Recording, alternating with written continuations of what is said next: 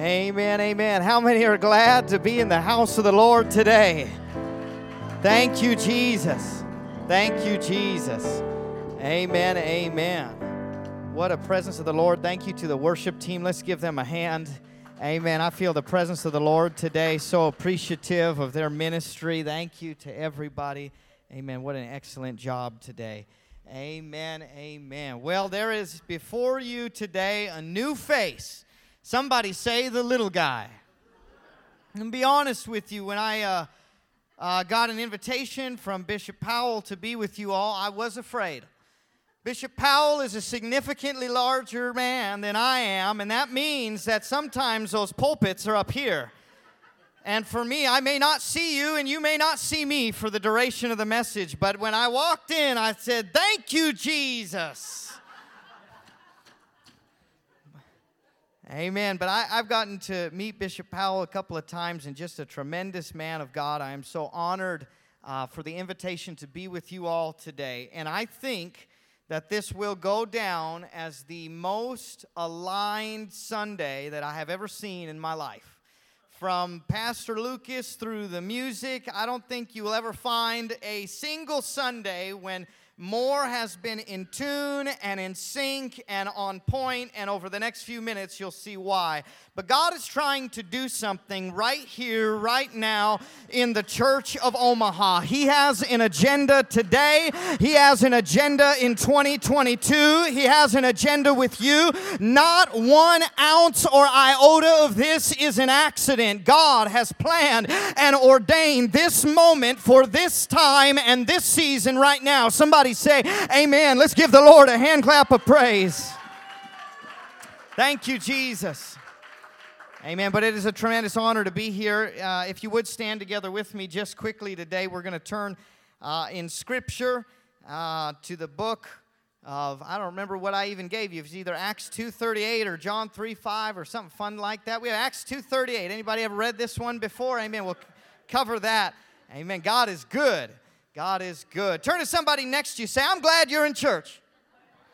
Amen. Turn to somebody behind you. Say, it wouldn't be church without you. Amen. Look at somebody in front of you say, I'm even glad you're in church. Amen. Everybody point to the little guy, say, preach fast.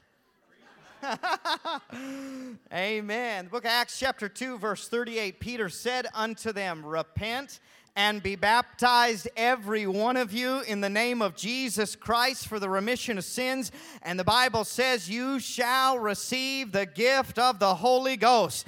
Amen. For the promise is unto you and to your children and to all that are afar off, even as many as the Lord our God shall call. I want to tell you today if you're here for the very first time, you can repent, you can be baptized, and God will fill fill you with the Holy Ghost. It is for you, it's for your children, it's for everybody. Amen. Amen. We give tremendous honor again, Bishop Powell. Pastor Lucas, your ministry team. I know many of them couldn't be here today. Amen. But we want to pray that God will be with them and uh, that He will still achieve His purpose in spite of me today. Amen. If you would lift your hands to the Lord, put your Bibles down and let's pray together. Lord Jesus, I lift you up and I bless you today, mighty God. I'm so thankful for your power and your touch. I'm so thankful for the anointing that I feel in this place already from the beginning of the service until the end. I believe that your hand is going to move. I believe that you're going to speak. I believe that somebody is going to get a call from God in this service today. I pray that you would anoint me to speak and us to receive. Let your kingdom come and your will be done in Jesus' mighty name. Let's give the Lord a hand clap of praise today. Oh, thank you, Jesus. Thank you, Jesus.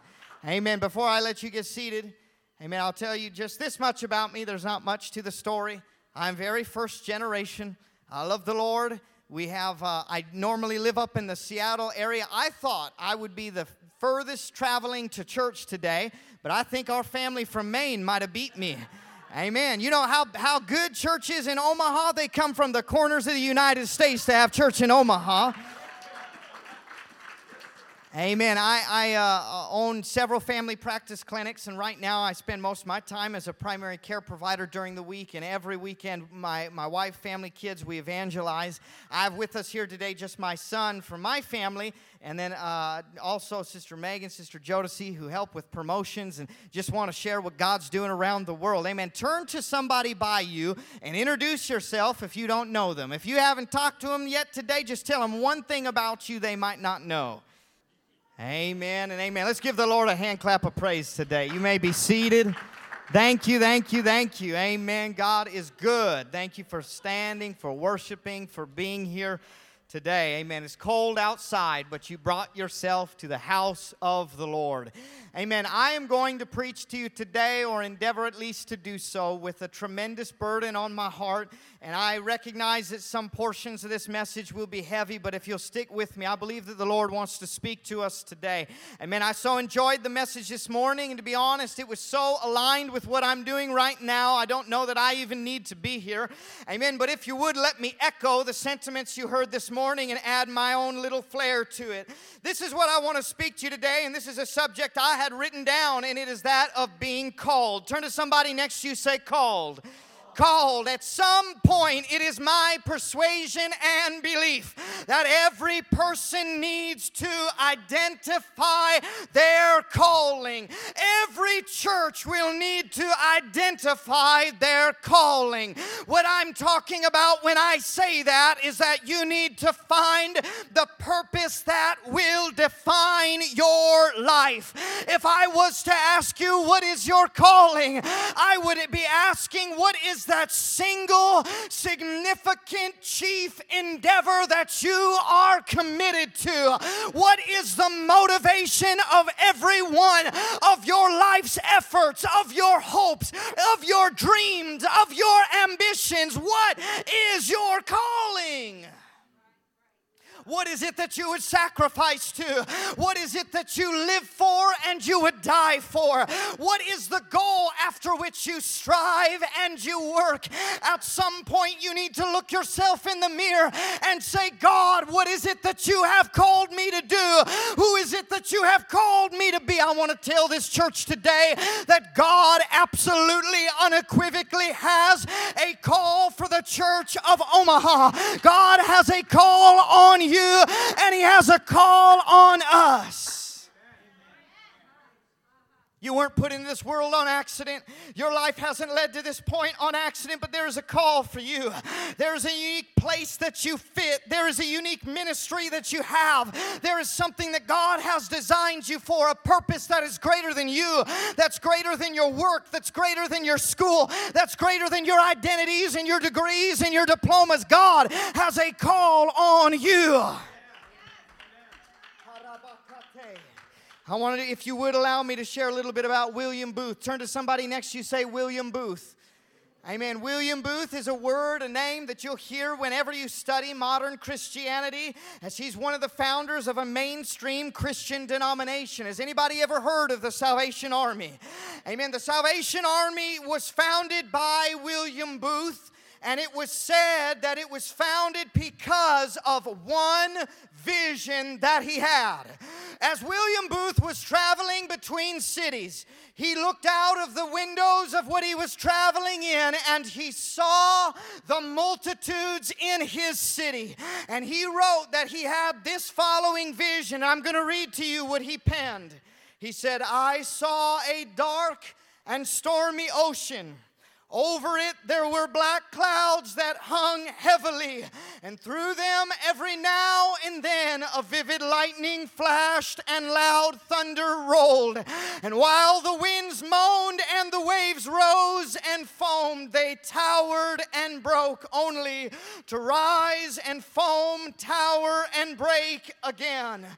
In that ocean, I thought I saw what were myriads of poor human beings beings that were plunging and floating, that were shouting and shrieking, that were cursing and struggling and drowning.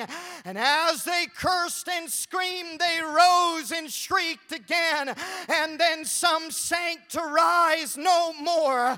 And I saw out of this dark and angry ocean a mighty rock that rose up with its summit towering high above the black clouds that overhung the stormy sea. And all around the base of the great rock, I saw a vast platform. And onto this platform, I saw with delight as a number of the poor, struggling, drowning wretches were continually climbing out of the angry ocean. And I saw that a few of those that were already safe on the platform were helping the poor creatures that were still in the angry waters reach a place of safety. And upon looking more closely, I found a number of those who had been rescued that were industriously working and scheming by ladders, ropes, boats, and other means more effective to deliver the poor strugglers out of the sea. Here and there were some who actually jumped into the water, regardless of the consequences, in their passion to rescue the perishing. And as I looked on, I saw that the occupants of that platform were quite a mixed company. That is, that they were divided into different sets or classes. And as they occupied themselves with different pleasures and employments, only a very few of them seemed to make it their business to get people out of the sea. But what puzzled me the most was the fact that though all of them had been rescued at one time or another from the ocean, nearly everyone seemed to have forgotten all about it.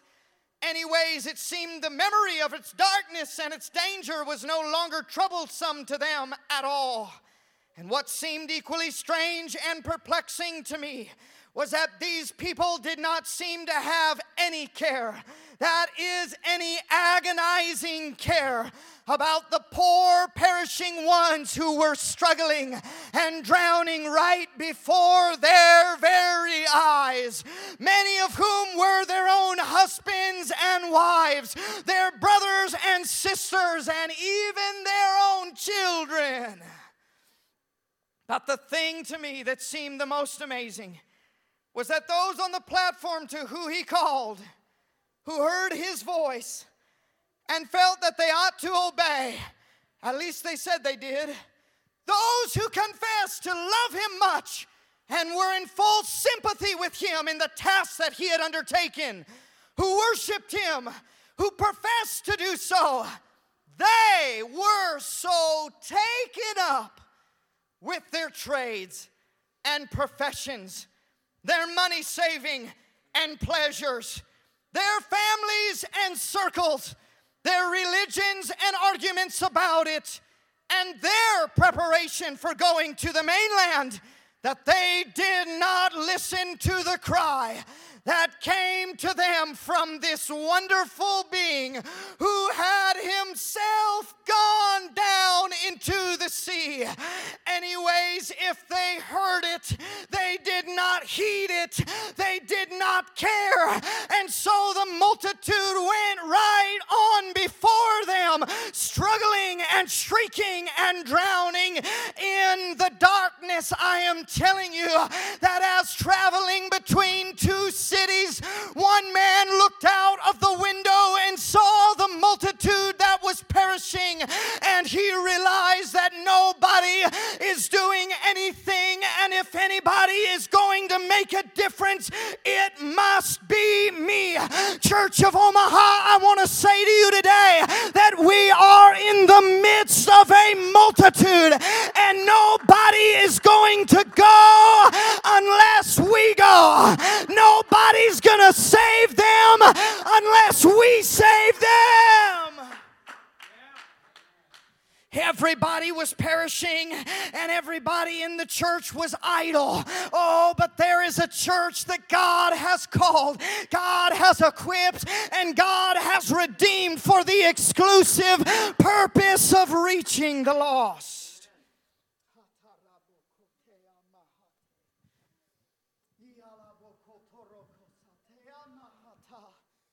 Oh, Holy Ghost, right now, I pray that we would hear the call. I pray that we would hear the call. I pray that I would hear your call.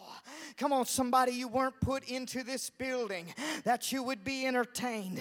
You weren't put into this building that a song would give you goosebumps. You weren't put into this building to appease your conscience. You weren't brought into the church so that He would just passively bless you, so you'd get a bigger house and a bigger car and a bigger paycheck. I wonder if there's anybody that says, I will not rest until every every last one of them is baptized in Jesus' name, and God has filled them with the Holy Ghost there is a call that God has for His church today. And it's not a call for ornate buildings, it's not a call for flawless performances, it's not a call for preachers of notoriety, it's not a call for members of pedigree. Hear me, it's not for the gaining of audiences, it's not to entertain God's elite, it's not to acquire money, but we have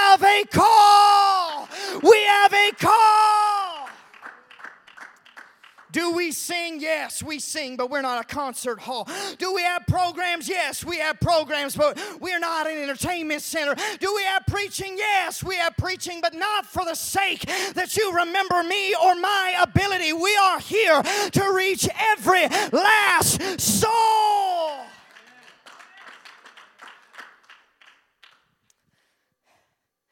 Imagine those that are here today. Imagine had there been no one before us who had heard the call. Imagine there was no church of Omaha Imagine there was no man of God in this city. Perhaps you don't come from here. Imagine if in that city there was no church. Imagine if in that city there was no preacher. Imagine if there was no saint teaching Bible studies. Imagine there was no bus ministry. There were no rides. There were no options. No, I am thankful that somebody has heeded the call, and the least that I can do is heed the call of God for the next somebody. God looks down at a lost humanity.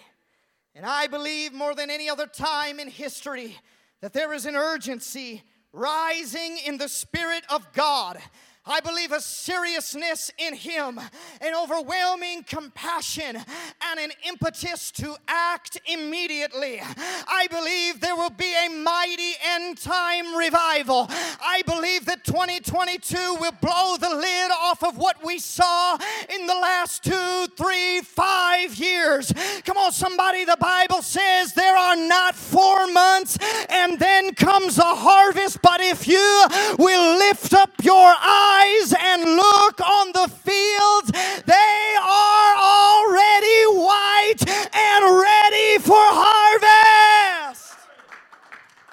Omaha in 2022, you have a call. In the midst of your persecutions, you still have a call. In the midst of your problems, you're called. In the midst of your despair, you're called.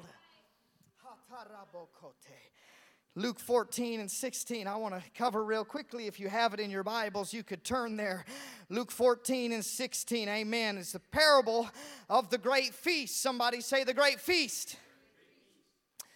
Amen. I, this is the, what, the reason I cover this, and I, I cover this often in churches, is because it is the recipe to have revival. If it was ever given in the form of a parable, this is the recipe. Somebody say amen. Amen.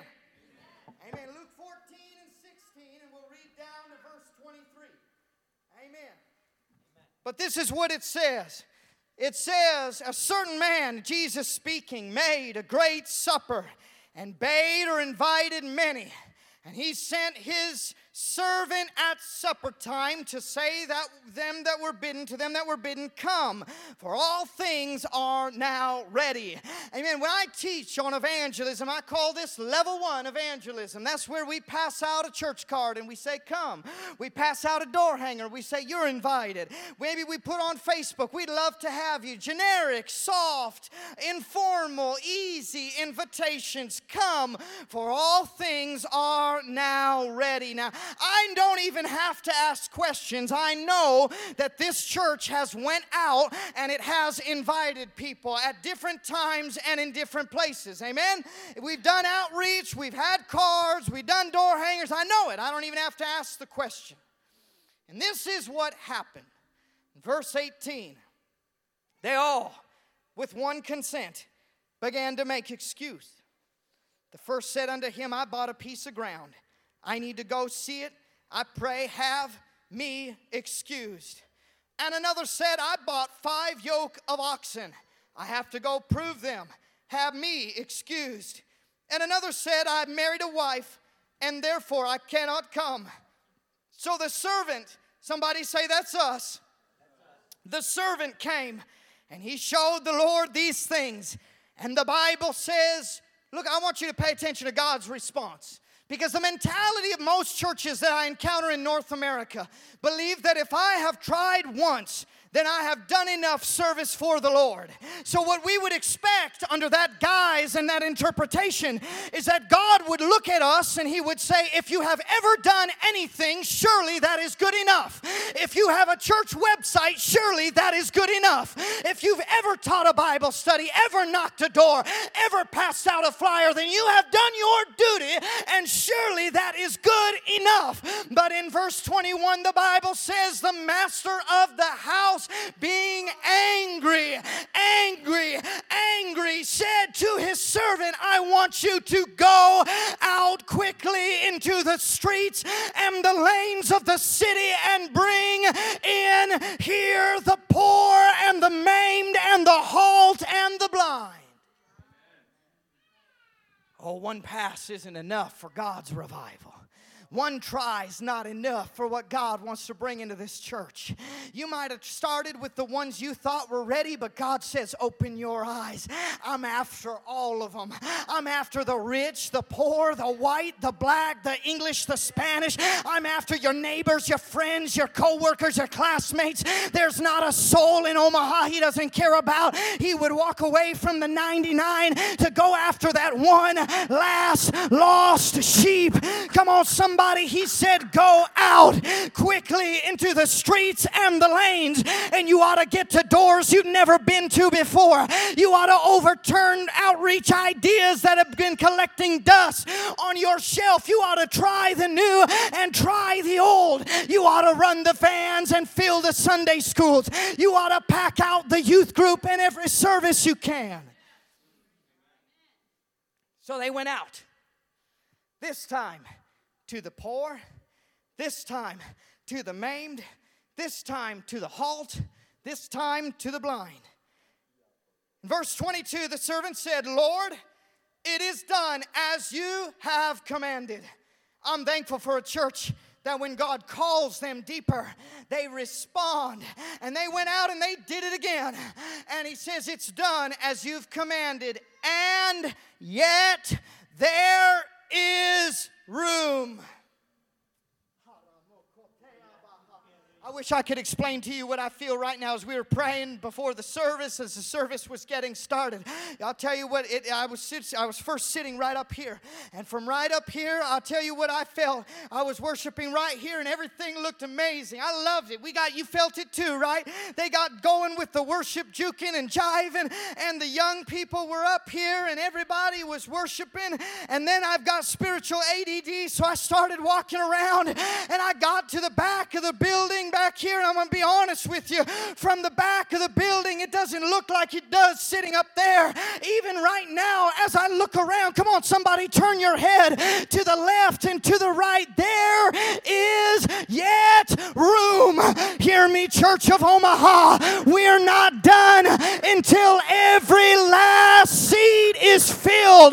We're not done until every last soul is baptized in Jesus' name. We're not done until every last person is filled with the Holy Ghost. So he said, Look, God, we went out, we did it, and yet there is room. Oh, I felt this just resonate in my spirit when I looked around this building. Yet there is room. You want to know what God's response is to us today? I know we're missing some, but this is God's response to us today. A third time now. Come on, third time now. Go out into the highways and the byways and compel them to come in that my house may be filled. God is going to work on us and work on this city until the house is filled. We're called to fill his house. However long it takes, whatever it takes, we have a call to fill this house. We don't have a call, maybe to have the prettiest building. We don't have a call to have the best music. We don't have the call to have the most catchy preaching. We don't have a call for the most entertaining programs. Though I would love all of those things, but we are called to fill this house. Harabo. We are called to have the busiest baptistry in Omaha. We are called that every person that crosses those thresholds is filled with the baptism of the Holy Spirit speaking in tongues.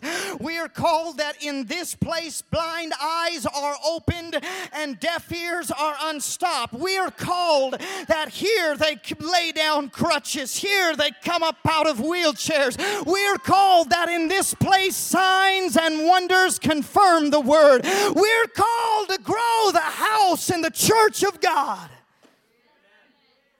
Mark 16 and 15.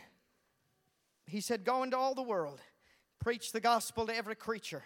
He that believeth and is baptized shall be saved, that he that believeth not shall be damned. Do you understand that this is not some trivial call? This is not some optional pursuit. This is not for the hyperactive Christian alone. When it comes to revival, it's not about personality. If we fail to tell them, they are lost. Do you understand that to them you are the only lifeline? To them you are the only rescue boat. To them you are the only life jacket, the only hope, the only answer. And if we fail to go, they die in their sins. But I want to tell somebody good news today as you study scripture, there is a recipe to revival. And in as much as it's true, if we say nothing, the result will be nothing. There is a law of scripture that if we say something, God will do the rest. There is a law in scripture that if we plant and if we water, God will bring the increase. What am I telling you today? I am telling you that this year we have the ability and the capacity capacity to see more baptized than we have ever seen before. I am telling you that in the span of one year, you can baptize more than you did in the last five years. I'm telling you that in one year, there will be miracles unlike any we have ever seen before.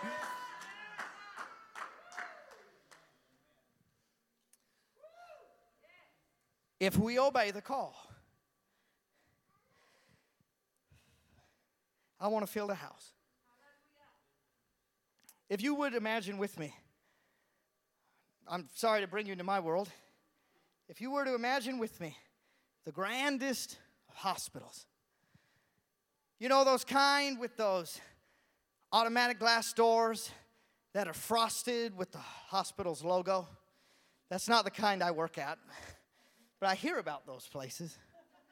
You know the kind where you go in and the doctors wear white coats that are white, not yellow around the rims with pen marks from going in and out of the pocket because the hospital issued them 15 of those crispy lab coats.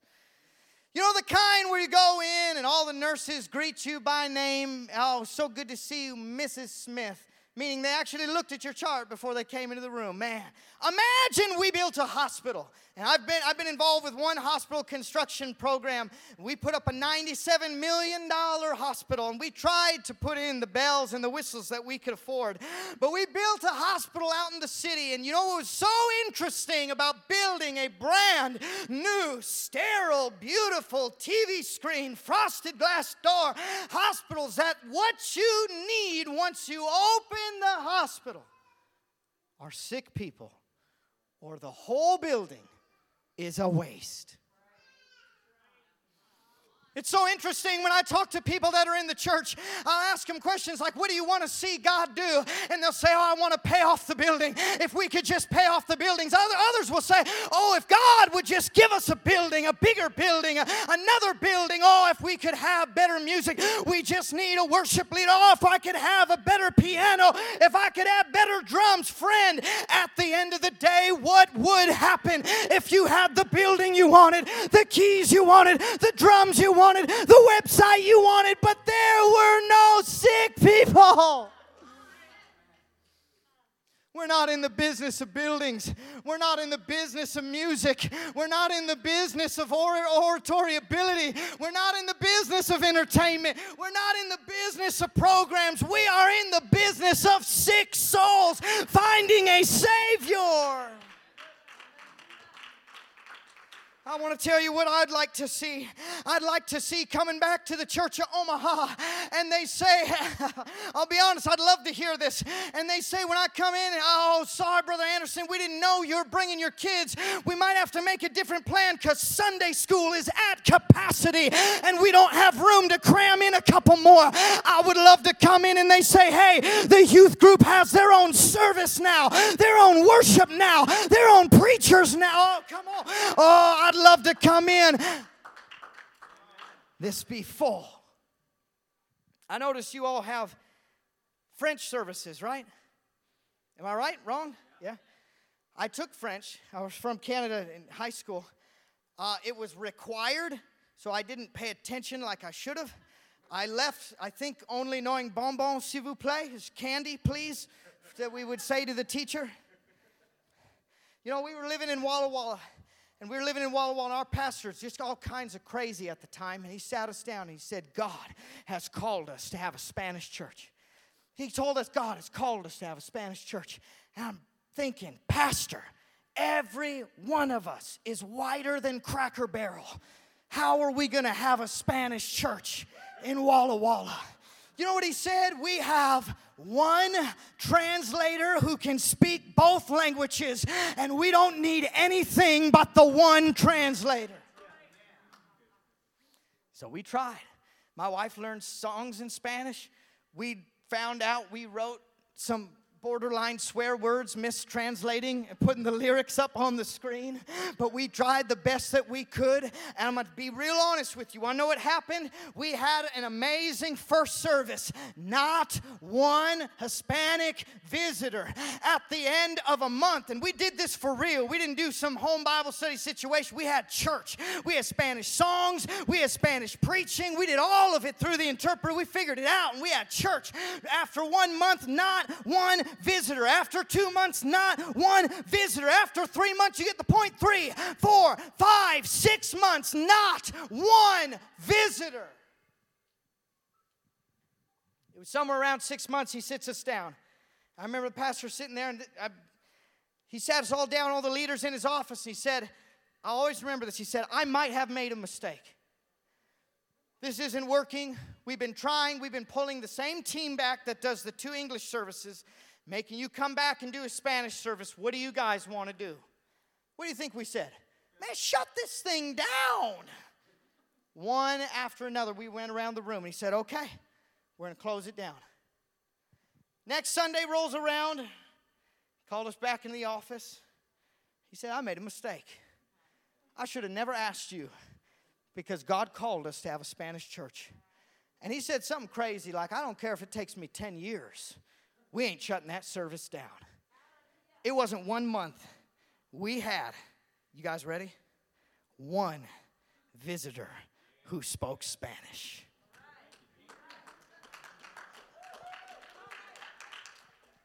I know y'all ain't excited about that, but I get I was more excited in that moment than in the services I've had 150 first time visitors.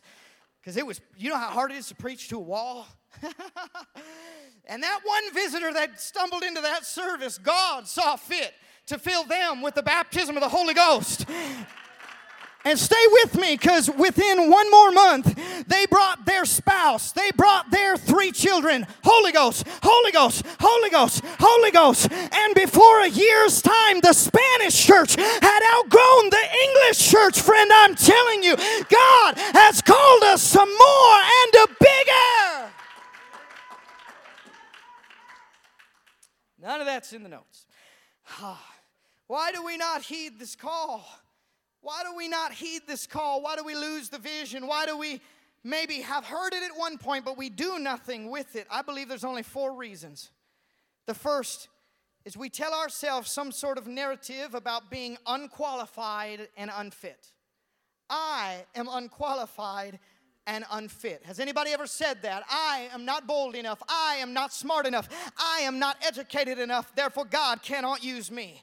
But what these groups do not realize is that the call itself qualifies the called. Do you understand that it was God that called you and not your pastor? It was God that calls us to revival and not the district. It's God that calls us and not a Bible school, not a license, not a pedigree, not an age, not an income, not a personality, not a speaking ability. God has called us. The basis of the caller qualifies the called. And so we ought to just go because He will go with us. The next that we tell ourselves is this apathetic acceptability that I am not like that, and it's okay for me to not be the one that does it. The pastor is the soul winner, the ministry is the soul winners, but I am okay being me and doing nothing. That is the lie of apathy if there had ever been one. The Great Commission in your Bible was never given only to the pastor, it was never given only to the leaders, but it is given to every last one of us. And so you you need to realize that following the call of God is a required choice for you to obey. It's not a whimsical emotion. It's not a part time hobby. It's not done when you feel like, I'll be honest, I never roll out of bed in weather like this and feel like hanging some door hangers. Amen. It is done not when the variables are perfect and the resources are overflowing. It is done because we make ourselves care and obey. Somebody needs to exchange apathy today for a kingdom ambition and just go. Go, go everywhere they can. Go to the grocery stores, go to the gas stations, go to the workplaces, go to their schools, go down their streets, go through their neighborhoods. Go, go, go. The third lie that we tell ourselves, and this is harder to break, is that I'm too experienced. Not too experienced, meaning that I have four degrees from a Bible college, but too experienced, again, meaning I did try something at some point and have grown weary now. It wasn't as quick as I thought, it wasn't as easy as I thought, but this city isn't interested. These people aren't ready that one with their arms crossed in the back, that one that's always late or only here once a month. Surely they don't want it. Surely they're not ready. Somebody that says, We've tried and it didn't happen, so they burned out and they backed down and they speak now only of yesterday's revival and they can believe only for distant revivals of tomorrow, but they lack the capacity to say it is now and it is here and it is today. And the last group, and this is the one that I meet the most, are those that are too busy. These are the supporters of the idea of revival, but they will never be the hands, and they will never be the feet, and they will never be the mouthpiece. What I mean is, this is the group that's glad for everybody else that gets baptized. They're glad when every person is filled with the gift of the Holy Ghost. They may even be on the worship team. They may even be in the youth group. They may even be on the church board or they may even be behind a pulpit. But they are simply too busy themselves to be personally found in the business of reaching the lost. They're never the driver of the church van. They're never the teacher of a Bible study. They're never hanging the door hanger. They're never compelling somebody to be in church. They're never sharing Acts 2 38. They're not opposed, but they're not productive. They keep their talent and their time for themselves. Amen. I want to share a story with you from work. I apologize in advance.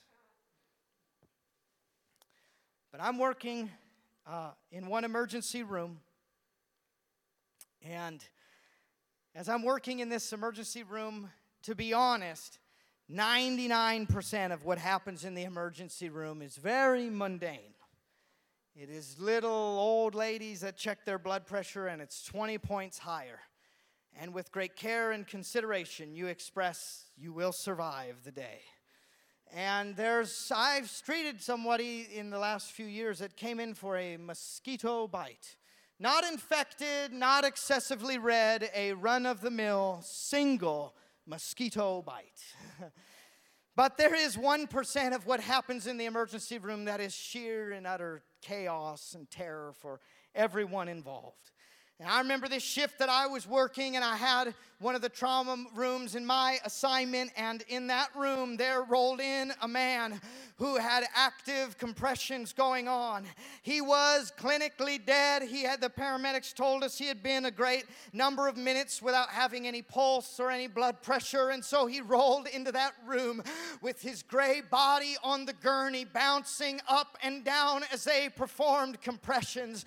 So I walked over to the computer and I began to input all of the orders and all the medications and all of the imaging that would follow our protocol for a scenario like that. And I remember I would stop the group every couple of minutes and we would check for pulses and we would check for blood pressure, and there would be absolutely nothing. I remember as the minutes would tick by, thinking this man's statistics and the probability of him surviving or getting worse with every passing moment. You know, we do quite well if only a couple minutes pass but when you start rounding 10 and 15 and 20 minutes, it is almost impossible that you will come back from that other side. And I remember as we were going through the motions, somebody brought the family into the room. At the foot of the bed began to crowd his son and his daughter. And behind them came, I imagine they all got the call. Behind them, we're in the car together. Behind them came the grandchildren.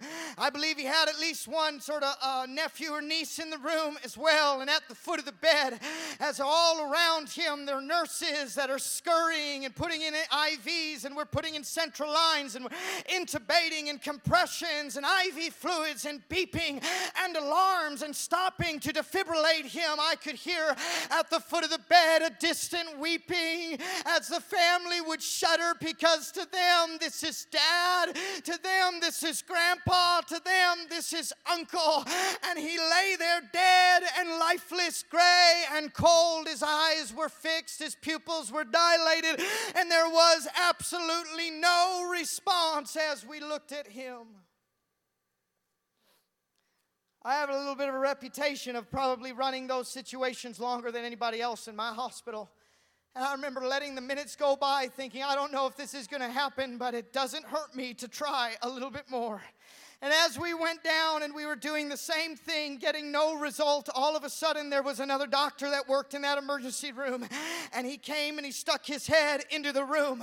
It wasn't his room, it wasn't his patient. He didn't have any reason to be there.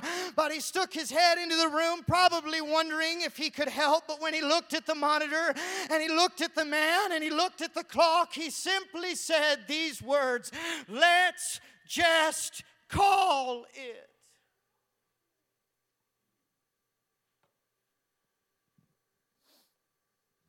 Let's just call it. You know, he wasn't as invested as I was. I was the one that had been there with those nurses in front of that family trying everything that we could do. We were the ones that would answer to them if this didn't happen, if we couldn't help him. And he walks in nonchalant and he looks at our effort and he looks at our attempts and he looks at our ambitions and he says, Just give up. Throw in the towel. You tried and it got nowhere. You did the best that you could and it didn't do it. Walk away. It's done. Some of you in this place today have been tempted by the enemy through 2020 and 2021 through COVID, through financial problems, through lost jobs, through situations. Some of you have heard that same voice that walks into your life and it wants you to look down at what you've been engaged in and say, Why don't you throw the towel in? Why don't you just call it and move on? Some of you have looked at this church and you've seen those empty chairs, and the devil has tried to tell you, Just give up. There's no more revival. Some of you have been told to look at your ministry, and the devil's walked in and said, Why don't you call it? Shut it down. You'll never do anything, you'll never reach anybody, you'll never make a difference. I want to tell you that the devil ain't invested like God's invested. And God is never gonna walk in and tell you to back down. He's never gonna tell you to back up. He's never gonna tell you to throw the towel in. God is never gonna tell you it's enough. You're deep enough. You went far enough, and there's no more. There's no higher. No, God has a call for you. You would do well to shut down every other voice, every other distraction. He calls for higher, for deeper, for further, and the house to be filled. The call of God will never be for you to do less. It will never be for you to give up. It will never be for you to give ground. Somebody needs to hear the call of God today and stick to it like their life depends on it. You know what's interesting about that particular story? We have revived countless people. I, I, used to work for the emergency room at multiple hospitals. I worked at the same time as a hospitalist. I worked at the same time in a clinic, and I worked the same time as a medical director for an ortho company. And I, between all the different settings, had seen so many people die and so many people come back. And one day, only one day, in my whole career, one man came back to thank us. And this man that was lifeless on that gurney walked back into the emergency room, probably two, three weeks later. And to be honest, I didn't recognize him. I'd never seen him that color, and I'd never seen him wearing clothes because we were defibrillating him. But when he walked in, he had color in his face and he gave his name, and immediately I knew who he was. And he said, I just wanted to thank you because a few weeks ago I came in here and I had died, and my family were all there at the bedside, and they told me that I don't remember it, but they told me that when I was dead, there was a moment that you all considered giving up, but you kept going, and I wanted you to see what happened that I have been saved and I am well, and I wanted to say thank you. Hear me, friend, all. all across the city right now, there are some that will come back to us and they will say, Thank you. Thank you that you ran that bus. Thank you, you taught that Bible study. Thank you, you reached for me again. Thank you, you kept coming when I said no. Thank you. With tears in their eyes, they'll say, Thank you for baptizing me. You don't know what I was, but it saved me. Thank you that when every other church in town gave up on me, you still loved me. Thank you. Thank you. Their children will thank you. Their grandchildren will thank you. Come on, somebody. If you're going to live your life for some call and some purpose, it might as well be reaching and saving the lost. There are more scriptures on evangelism than there are on baptism. There are more scriptures on evangelism than there is on the Holy Ghost. There is more scripture on evangelism than there are stories of healing. Yet we preach it and practice it less. What would happen if our church in this hour and in this moment would answer the call of God? And again, God didn't ask us for better preaching, He didn't ask us for perfect music, He didn't ask us for bigger buildings. He asked for laborers. Do you know that that is the only prayer request of God in Scripture for laborers? And it's something we can answer. He simply wants laborers in the harvest. You know, he said, Follow me, and I'll make you fishers of men. If you're not fishing for men, I would ask, Who are you following today? You can't shortcut a call. The house is filled or it's not. And at some point, hear me, we don't talk about fishing anymore. We don't have a fishing conference.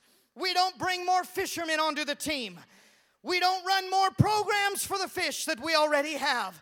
We simply get ourselves back into the boat, back on the water, and we heed the call to be fishers of men. Today, you're not called to possess the greatest job, the highest income, the biggest house, the nicest car. You're called to the kingdom. You're not called to luxuries, to entertainment, to vacations, to recreation, to comfort, to events, but to shaking hell and filling heaven. If I give myself to something in this life, it cannot simply be for me or my identity or my bank account or my assets, but it must be for His name and His kingdom. Hear me, you are called to know Him and bring all that you possibly can to knowing Him also. Amen. If you stand together with me today, the church is called corporately and personally.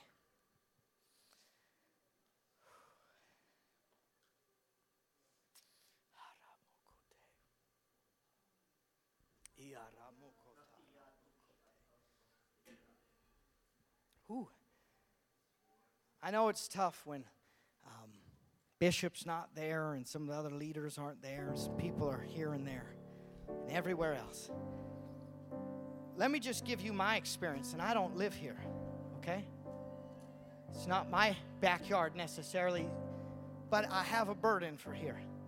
Somebody asked me one time, say, Man, where, where do you feel like God's called you? Right now, the US of A. Every city, every state, every church, I just want to pour into the harvest. I don't care if I ever preach a conference, but let me come do door hangers. Let me come reach a drug addict. Let me come help somebody with a broken marriage. I'm all about that. Amen. Let me tell you my experience. It was so difficult to get here this time. And uh, not only the logistics of what the church may be going through here, but just for us, we, we had a ticket, an easy one way ticket, and we get to the airport. This has actually never happened. It wasn't delayed, they outright canceled the flight. And so we get there and we sit in a queue for two plus hours to try and get up to the desk, and the lady's trying to get us on another flight. And it goes, we had got there at early o'clock, I don't know, six, seven in the morning, something crazy early. And the lady tells us the only flight we have hours later. And instead of what we would have landed here at 1 in the afternoon or something like that, now we're landing at almost midnight. It's just so difficult to make it out. And I wanted, with every passing minute, I wanted to get here more. I wanted to just get to the city. I wanted to get to your field. I wanted to get to the church. We're tired. It wasn't nonstop then, it was two flights and a layover and all this other. Whenever we finally get into the plane and we're coming over Nebraska, and I, had been here a week or so ago driving through, but this time was different. There was a dark cloud cover over the entire state. The pilot comes over the intercom and he says, In 20 minutes, we're going to land. And I look out of the window say, Land where? It's black as night out there, and there's a blanket of clouds. Every now and then, you'd see the tops of the clouds from the blinking lights underneath the airplane. And as that plane makes a little bit of a bend and it starts to roll, just a little, all of a sudden, that dark blanket of clouds that covers and coats the entire state is lit up from underneath and illuminated right over the city of Omaha. And it was beautiful to see in the middle of the night. And then that plane descends and it cuts through the clouds. And I'll be honest, when they said, Hey, we're coming to Nebraska, I had no idea what to expect. But as it broke down under the clouds, you could see why the, uh, the clouds were illuminated because everywhere you look are homes and streets and schools and businesses, malls and cars and street lights. You have 2022, Google tells me you have 490,377 souls. The state has 1.96 million. That means 25% of the state is right here, right now. And yeah, I come down through those clouds and I feel the call of God. Be churches and preaching points. Spanish works. There's Hispanics on the plane with me. There could be Spanish works. There could be youth services. There could be college revivals as we drive around. You have a school of dentistry. Why can they not have a work? As we drive around, there's campuses and huge, beautiful high schools. Why can they not have a work? I'm telling you, there is a call from God, and 2022 can be the greatest revival we have ever seen.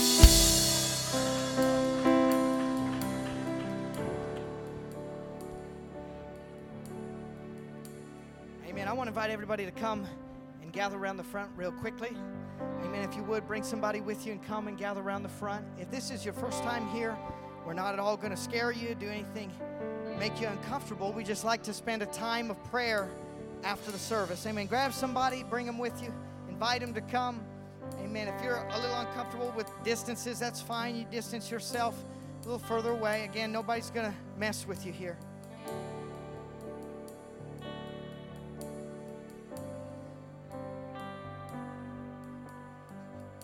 Amen. I want to create space to hear the call of God. As we started this service, I'm not, I promise I'm not a real mystical guy. I'm never going to pick on somebody, say, John, you're upset at your coworker Jim, and you need to make that right right now. Make everybody look at you and point at you and throw shoes at you and weird stuff. But uh, I don't sacrifice chickens, and we don't take up snakes. We don't do any of that funkiness. But I work for Jesus, and I'll knock doors and win souls and pray with people and all that fun stuff. But as we went to this service, I had such a strong feeling this is as mystical as I get. That at this portion of the service, God was going to give many individuals a call here today. I believe by a strong impression on your heart right now as we pray, God is going to show you what you ought to be engaged in. God is going to give you at least one area that you can step up and be a part of revival. I believe right now that God is going to put a burden on your heart for this city and for this church, unlike any that you have ever had before. And I wanted to create space and time in the service where we could tune our ears in to what God is calling us. Now, I have a vision for revival that I feel like God gave me for this church. I have a burden for the city that I feel like God gave me, but I believe He wants to give it to you here today. Sometimes it's the hardest for us to hear what is close to us, it's the hardest for us to see what's been around us the whole time. It's the hardest for us to hear that level of call. But right now, I believe that the Holy Ghost is going to speak to many somebodies this place. I wonder if you would lift your hands and close your eyes and lift your voice and begin to let the Lord speak to you today. Come on, could you do that? Okay, we're going to pray that way and then I'm going to stop you and we're going to pray one other way. Hallelujah. But right now, across this place from the front to the back, from the left to the right. Holy Ghost, I pray that you would call your people. Show us what we need to change. Show us where we need to go. Show us what we need to do. I pray that you would burden me. I pray that you would change me. I pray that God, you come on, somebody, that you would guide me. Lead me, Lord. Oh. Come on, somebody. He has a call for you. He has a call for you. He has a call for you. Come on, it might have been a little while since you paid attention to it. You might have tabled it thinking it was going to be another month or another year out, but your hour is now. It's time that you step up and respond to God. Come on, He's not done with you yet. There is yet more. There is deeper. There is higher. There is anointing on you. You have a purpose and a ministry. This has just been the beginning leading up to right now. Oh, come on, somebody hear that call. Somebody hear that call. He's trying to speak to your heart right now. Come on, I don't care what you've done. I don't care however many other people wrote you off. I don't care if you walked in thinking you're a nobody and a nothing. Look at another nobody and another nothing. God can do something through you.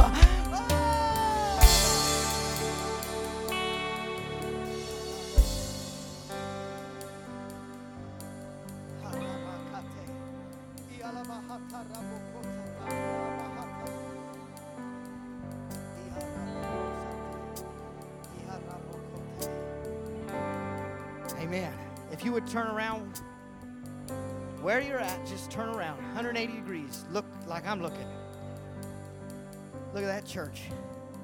Man, look at those chairs. Imagine every one of those chairs filled. I want you to picture sitting on there, those chairs out there drunks, addicts, released prisoners. I want you to picture out there teachers, doctors, nurses, young people. I want you to picture the English, the Spanish, the French, the Ru- Russian. Come on, fill it in. I want you to, in your mind, in your spirit right now, begin to fill this church. I want to impart to you a vision of a church that is full. Uh, look at the back rows. Come on, I want to see them standing in the back. Come on, look at these aisles. These aisles are way too wide. I want you to see us pulling chairs alongside the chairs that are there to fit the revival that God is bringing in. Now, do this for me. Would you turn over to that baptistry? Hear me. I have been in revival services we've had in the United States. I've been in revival services that took us two and a half hours per Sunday to baptize the number of people that wanted to be baptized. God wants to do it here and He wants to do it now in 2022. Now I want you to look up across this altar. Amen. I've had the privilege to be in services where they brought up paralytics, paralytics were instantly healed. I've been in services they brought up the deaf, and the deaf could instantly hear again. And I've been in services where the hardest of hearts came in late, sat in the back with their arms crossed, and somewhere at some point through the service, tears began to flow down their face and they marched up at the first of which to do so and lifted their hands and God filled them with the Holy Ghost and they began to speak in other tongues as the Spirit gave them the words. At this altar in 2022 there will be signs and wonders. There will be infilling of the Holy Ghost and